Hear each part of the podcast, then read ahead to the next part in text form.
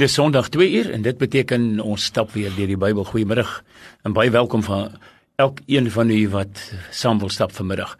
Maak asseblief weer die padkaart oop op Job. So by Job 1 nog steeds en dan gaan ons seker oop oor na Job 2 se kant toe. En soos wat ek oom so 'n sewenster ken, gaan ons heel voor in die Bybel, heel agter in die Bybel nog hier in die middelkant ook nog 'n paar kyk kyk en 'n paar prate praat. Praat ek reg om so? Jy praat soos altyd gewoonlik reg. ons het eintlik, jy weet mens vergeet naderhand. Toe ons verlede week weer daaroor praat en ek hoor hoe jy gesels, dan dink 'n mens, hoe op aarde het Job staande gebly? Hoe het hy staande gebly? Hoe het hy sy geloof behou?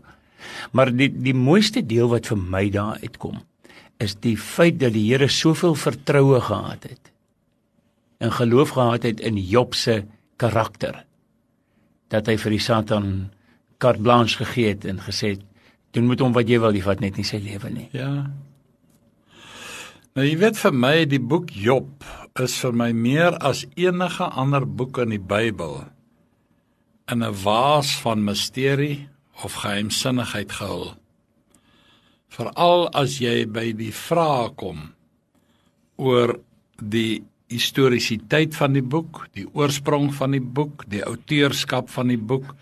Ons weet nie. Dit is die korrekte antwoord. Ek onthou baie jare terug een van ons ou dosente, hy was 'n ware ware toegewyde godsman. Hy het ook vir ons altyd gesê, hoor hierso julle manne, julle moet julle nie slim hou nie. Die regte teologiese antwoord is dikwels ek weet nie. Mhm. Ek weet nie. Ja. En niemand gaan jou daarvoor verkwalik nie. Hulle sal jou eerder waardeer as jy kan manmoedig genoeg sê. Hoor jy nie ek kan my slim hou net soos 'n kasape, maar hier weet ek nie. Nou tradisioneel word geglo dat die boek Job die oudste boek in die Bybel is.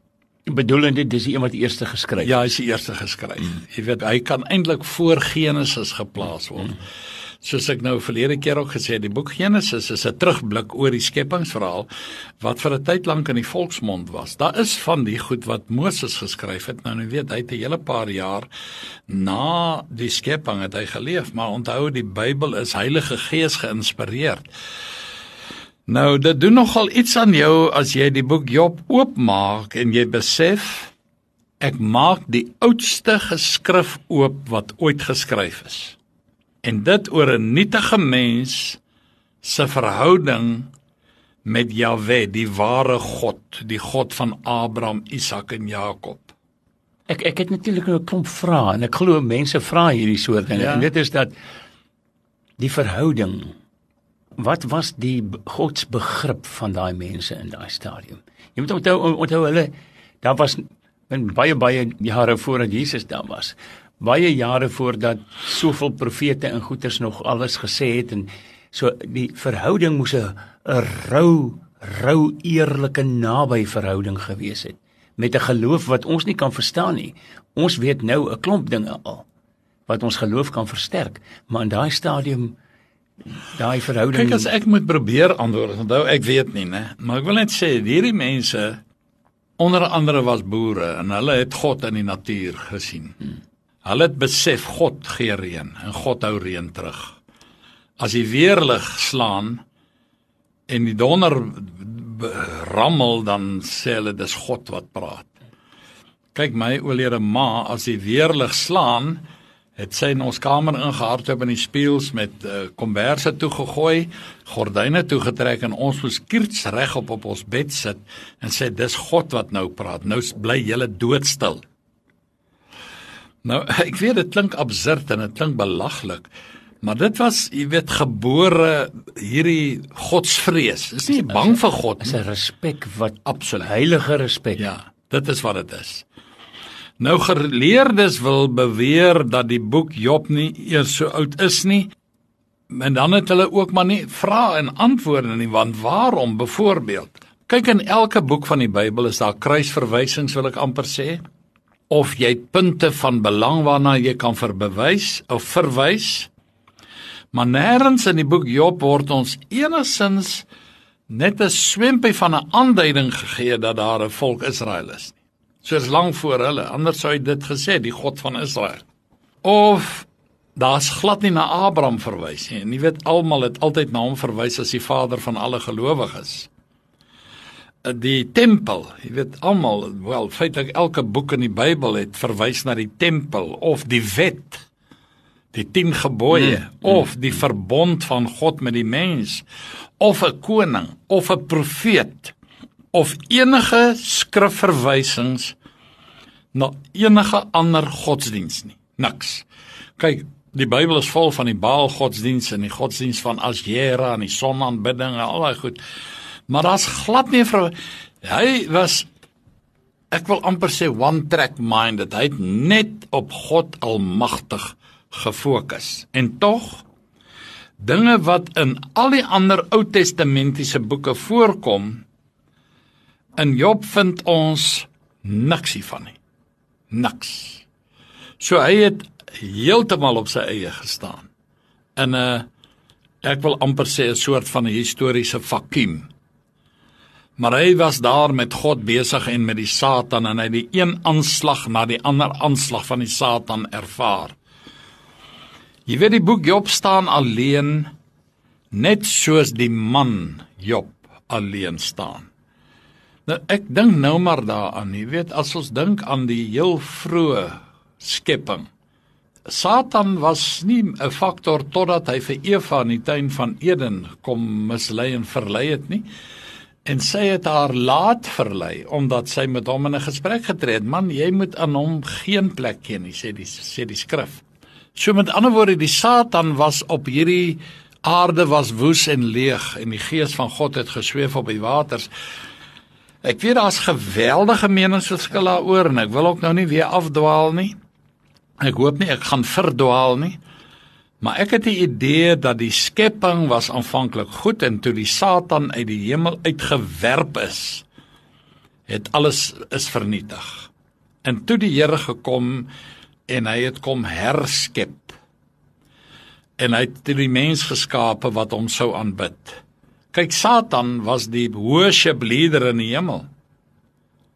En toe smy die Here hom uit die hemel uit, want hy wou toe die eer vir die Here vat.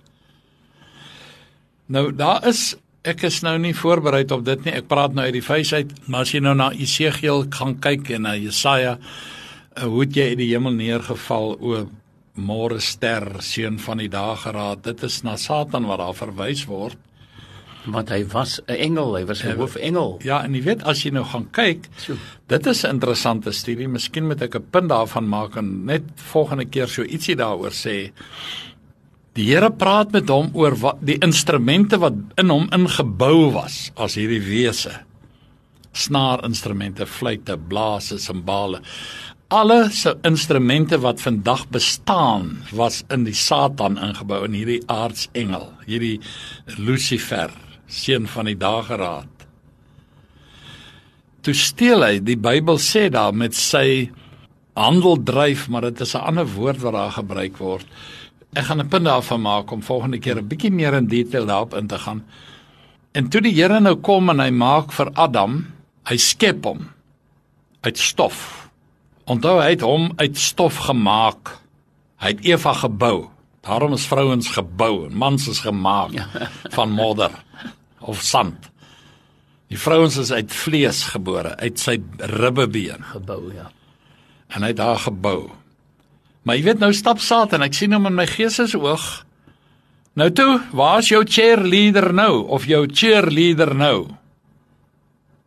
Toe vat die hand die Here 'n handvol stof en hy pers dit saam en hy blaas in sy neus die asem van die lewe en hy sê daar's my nuwe worship leader die mens die mens dit was God se doel dat mense hom sal aanbid jy weet wat vir my altyd aangrypend is as jy 'n studie hiervan maak God vra nêrens dat ons hom moet lief hê nie Ons weet die Bybel sê later jy moet die Here jou God lief hê met jou hele krag en jou verstand en also.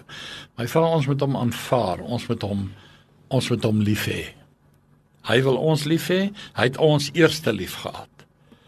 En daarom is ons vandag waar ons is. Ons moet hom aanbid bedoel jy? Ja, ons moet hom aanbid. Hy wil aanbid wees. Maar Satan wou dit hê. Hmm. Nou sy handeldryf was iemand het eendag hierdie pragtige beeld gebruik.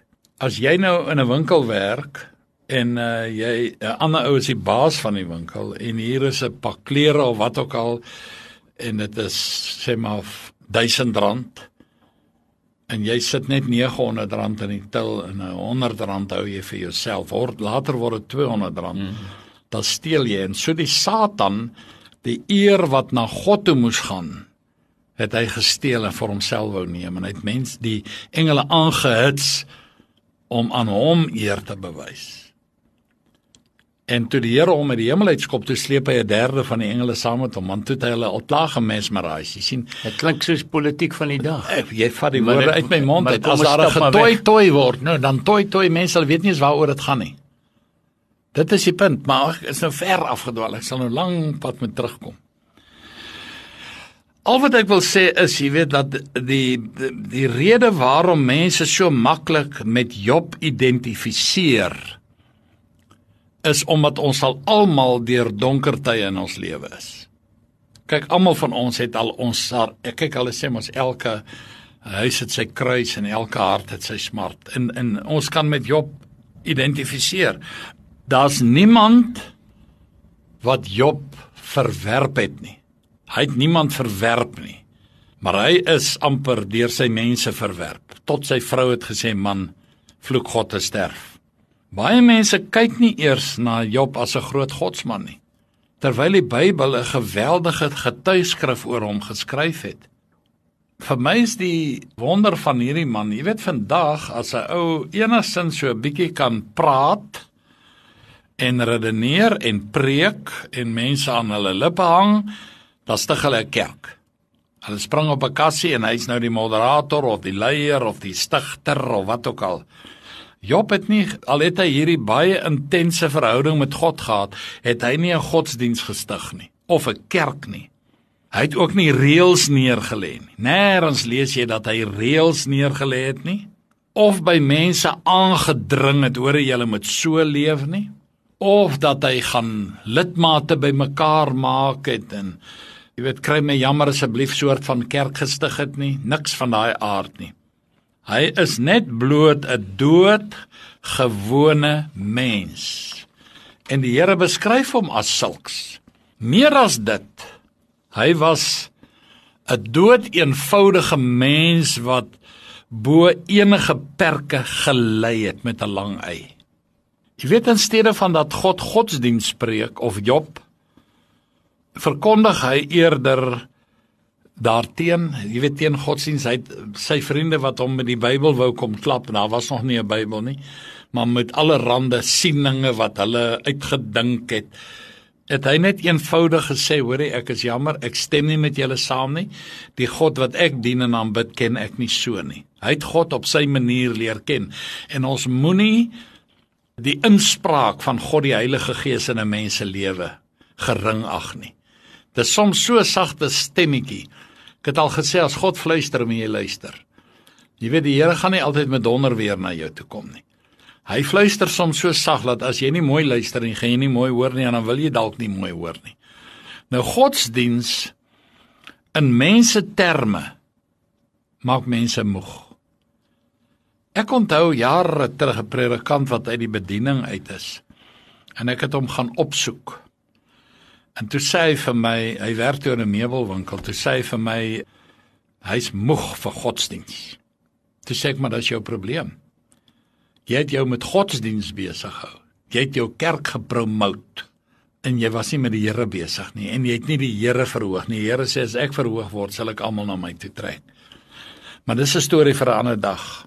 Maar jy weet daar is soveel goeters wat mense as 'n evangelie voorhou en dit is hierdie raak nie smaak nie roer nie aan nie. Jy weet as jy dit doen dan het jy op die Here se hart getrap en as jy dit sê dan jy weet sit die Here en hy en so. Dit is asof die Here nie volledige begrip en met empatie na al ons foute mensfoute ja, kan kyk ja, ja ek dink dit verlaag God se mag en se integriteit eintlik as 'n mens so redeneer nee verseker nie jy weet Job het so intens seer gekry en so intens gelei dat hy soos wat 'n drenkeling na strooihalm sal gryp in 'n woeste storm, so moes hy aan God vasklou vir lewe en dood.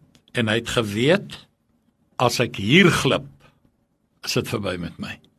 En hy het aan daai reddingstou, sy kennis aangaande God, het hy vasgeklou en hy het geweet my lewe hang hiervan af. So het Job aan God vasgeklou en hy het geweet, vriende, as hy hier moet glip, as hy hier moet enigsins sy ore uitleen vir hierdie Job stroosters, gaan hy dit nie maak nie. Hy het net aan God en God alleen. Hy het allermins behoefte gehad aan hierdie mense se slim praatjies.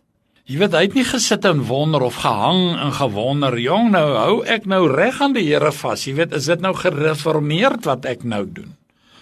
of is dit nou Arminiaans of gaan hierdie gereformeerde kerke sal hulle my goedkeur of die die AGS of die Pinkster Protestante of watse kerke ook al jy weet gaan dit nou in hulle verwysingsraamwerk inpas of gaan hulle my verwerp hy het nie oor kerke gehoor het toe hy daar hang nie hy het soos 'n drenkeling vasgeklou hy het nie gewonder jong is dit nou hoe Calvin dit sou doen nie Jy weet jy's nie kalvinisties nie.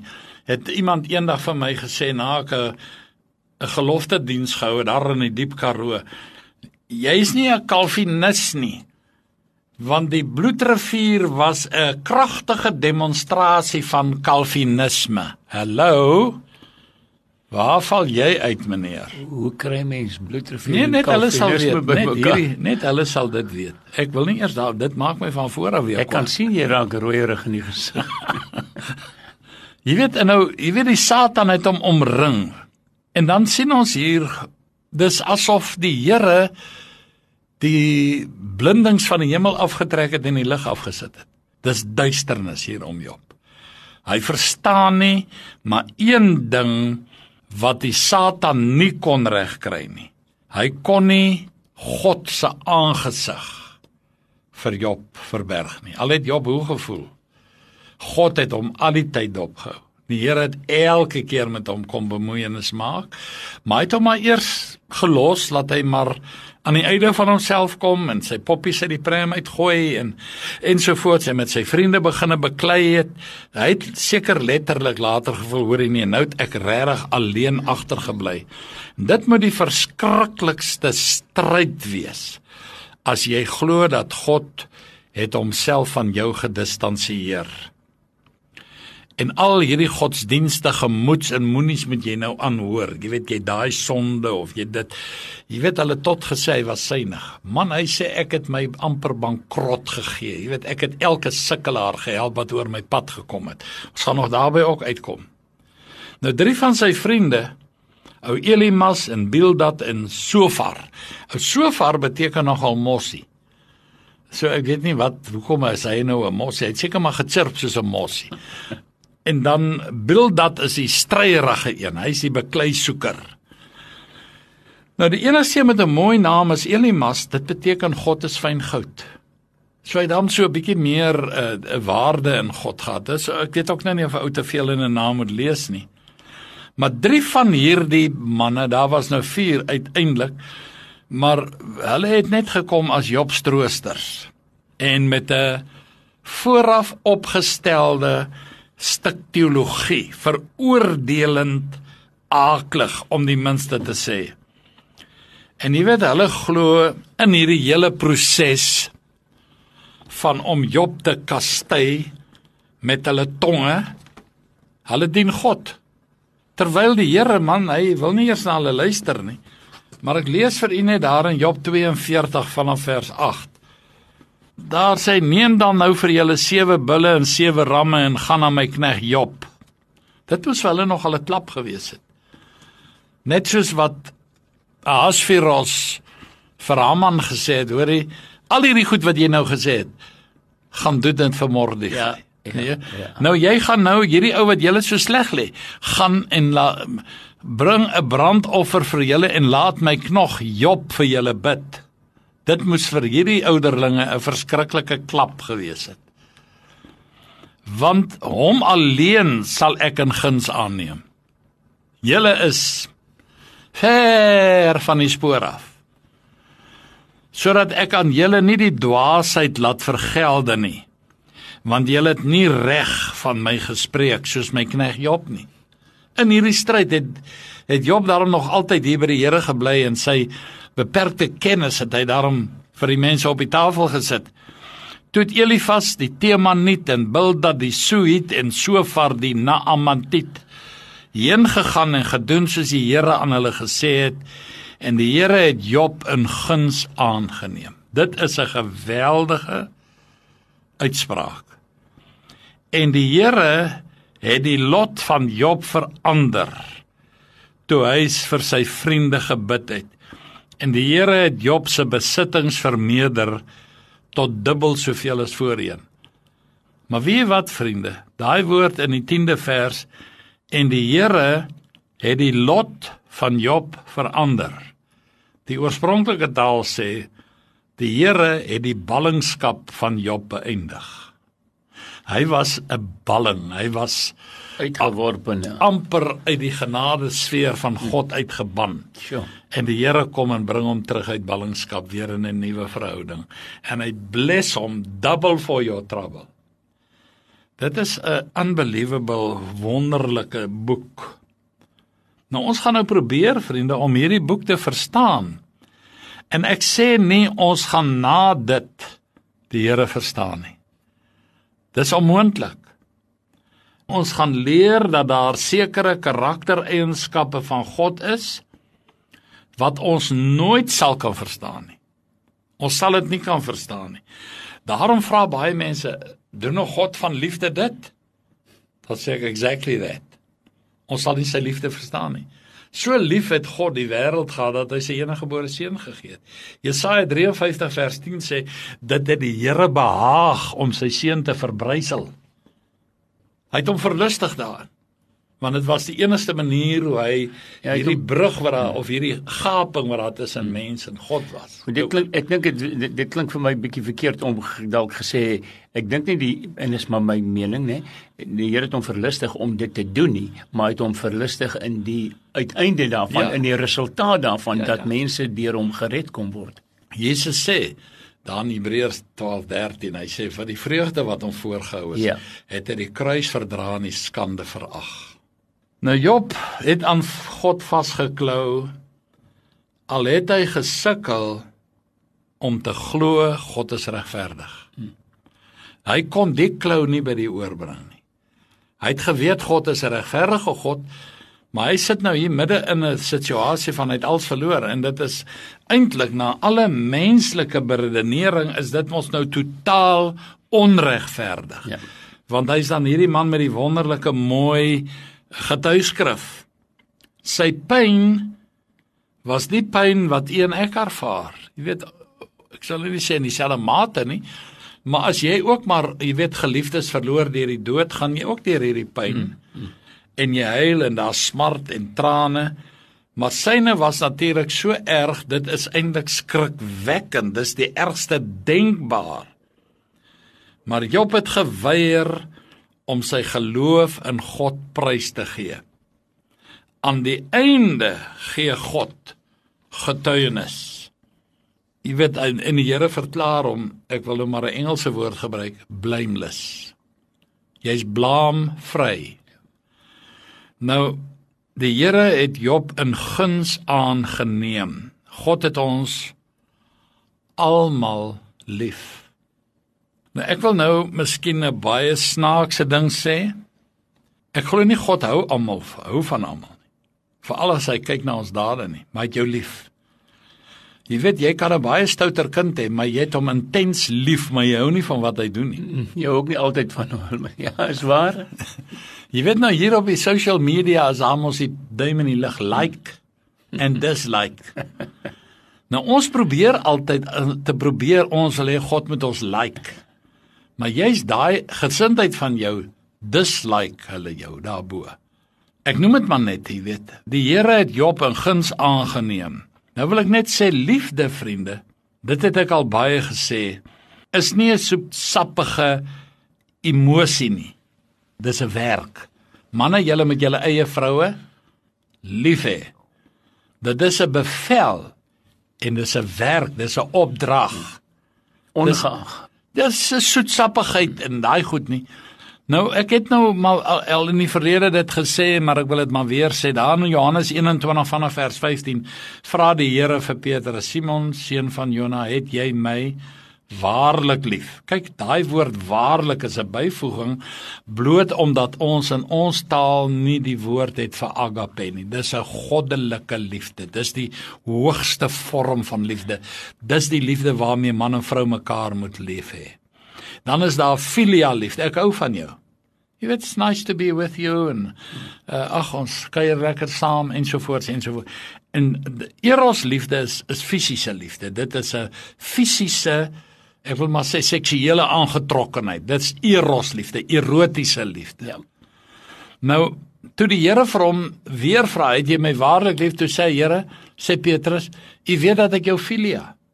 Ek hou van jou, Here. Is lekker om by jou te wees. Jy weet, ons eet vis en brood en uh, ons is in die in die spotlight, jy weet, jy maak mense gesond en ons is daar en jy weet ons is deel van 'n kleiner groepie. So ons is uit en toe die derde maal vra die Here vir hom. Simon, het jy my filia? En toe Petrus agterkom, die Here het die standaard van die liefde afgebring toe bars hy in trane uit. Toe sê hy, Here, U weet dat ek U liefhet. Jy, jy, jy weet Here dat ek jou like. Nou vriende, dit is vir my die God sê uit die hemel, dit is my geliefde seun, my agape seun. En wie ek abaai het. Abraham word God se vriend genoem. Josef word beproef verklaar. God het hom beproef verklaar. Hy het 'n chap gekry in die hemel, soos wat ons vir die SAB Suid-Afrikaanse beroep van standaarde amper dog ek. Hulle ja. gaan nou dink ek verwys na die Engelse SAIK. Maar die Suid-Afrikaanse beroep vir standaard, so chap kry. Ja. So het Josef 'n chap uit die hemel gekry. Jy's okay. Nie Josef nie, Job. Ek bedoel en Josef. Josef is beproef het verstaan. Maar Job het God 'n guns aanvaar. Ooh, ek verstaan. Jy's my gunsteling. So, jy het so. my nie gevloek nie. Vriende, God seën u. Sterkte. Om so baie dankie. Ek wil net gou-gou ter afsluiting jy het net nou iets gesê. Ehm um, en dit sluit aan hier by toe jy gepraat het van Satan wat uit die hemel uit gegooi is omdat hy God se sy, sy eer gesteel het en dit nog aan, aan herverkoop het amper aan aan die ander engele. Met ander woorde, jy praat van bedrog en korrupsie. Ja.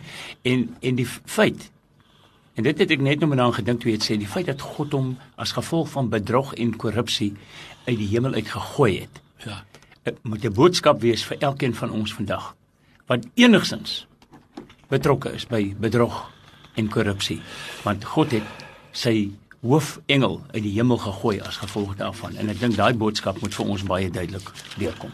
Kyk dis dis een ding glo ek wat God met sy hele wese haat en verafskuw is bedrog. Kom ek lees dit gou vir u daar in uh Esegiel 28 né lees ek vir u vanaf vers 17. Kom ek lees vir u van vers 16. Vers 15: Jy was volkome in jou weë van die dag dat jy geskape is totdat daar ongeregtigheid in jou gevind is. Weens die grootheid van jou koophandel. Daai woord koophandel is bedrog het jy jou binneste met geweld gevul en jy het gesondig daarom sal ek jou as onheilige van die godeberg afdrywe en ek sal jou tussen die vurige gesteentes uit die vernietig o Here wat beskik hoogmoedig het jy geword in jou oor jou skoonheid. Jy het jou wysheid verderwe weens jou glans. Ek het jou op die grond gewerp. Ek het jou oorgegee voor die aangesig van die konings dat hulle op jou neersien weens die menigte van jou ongeregtighede deur die onreg van jou koophandel. Daai woord koophandel beteken bedrog. Het jy jou heiligdomme ontheilig. Groetnis tot volgende keer.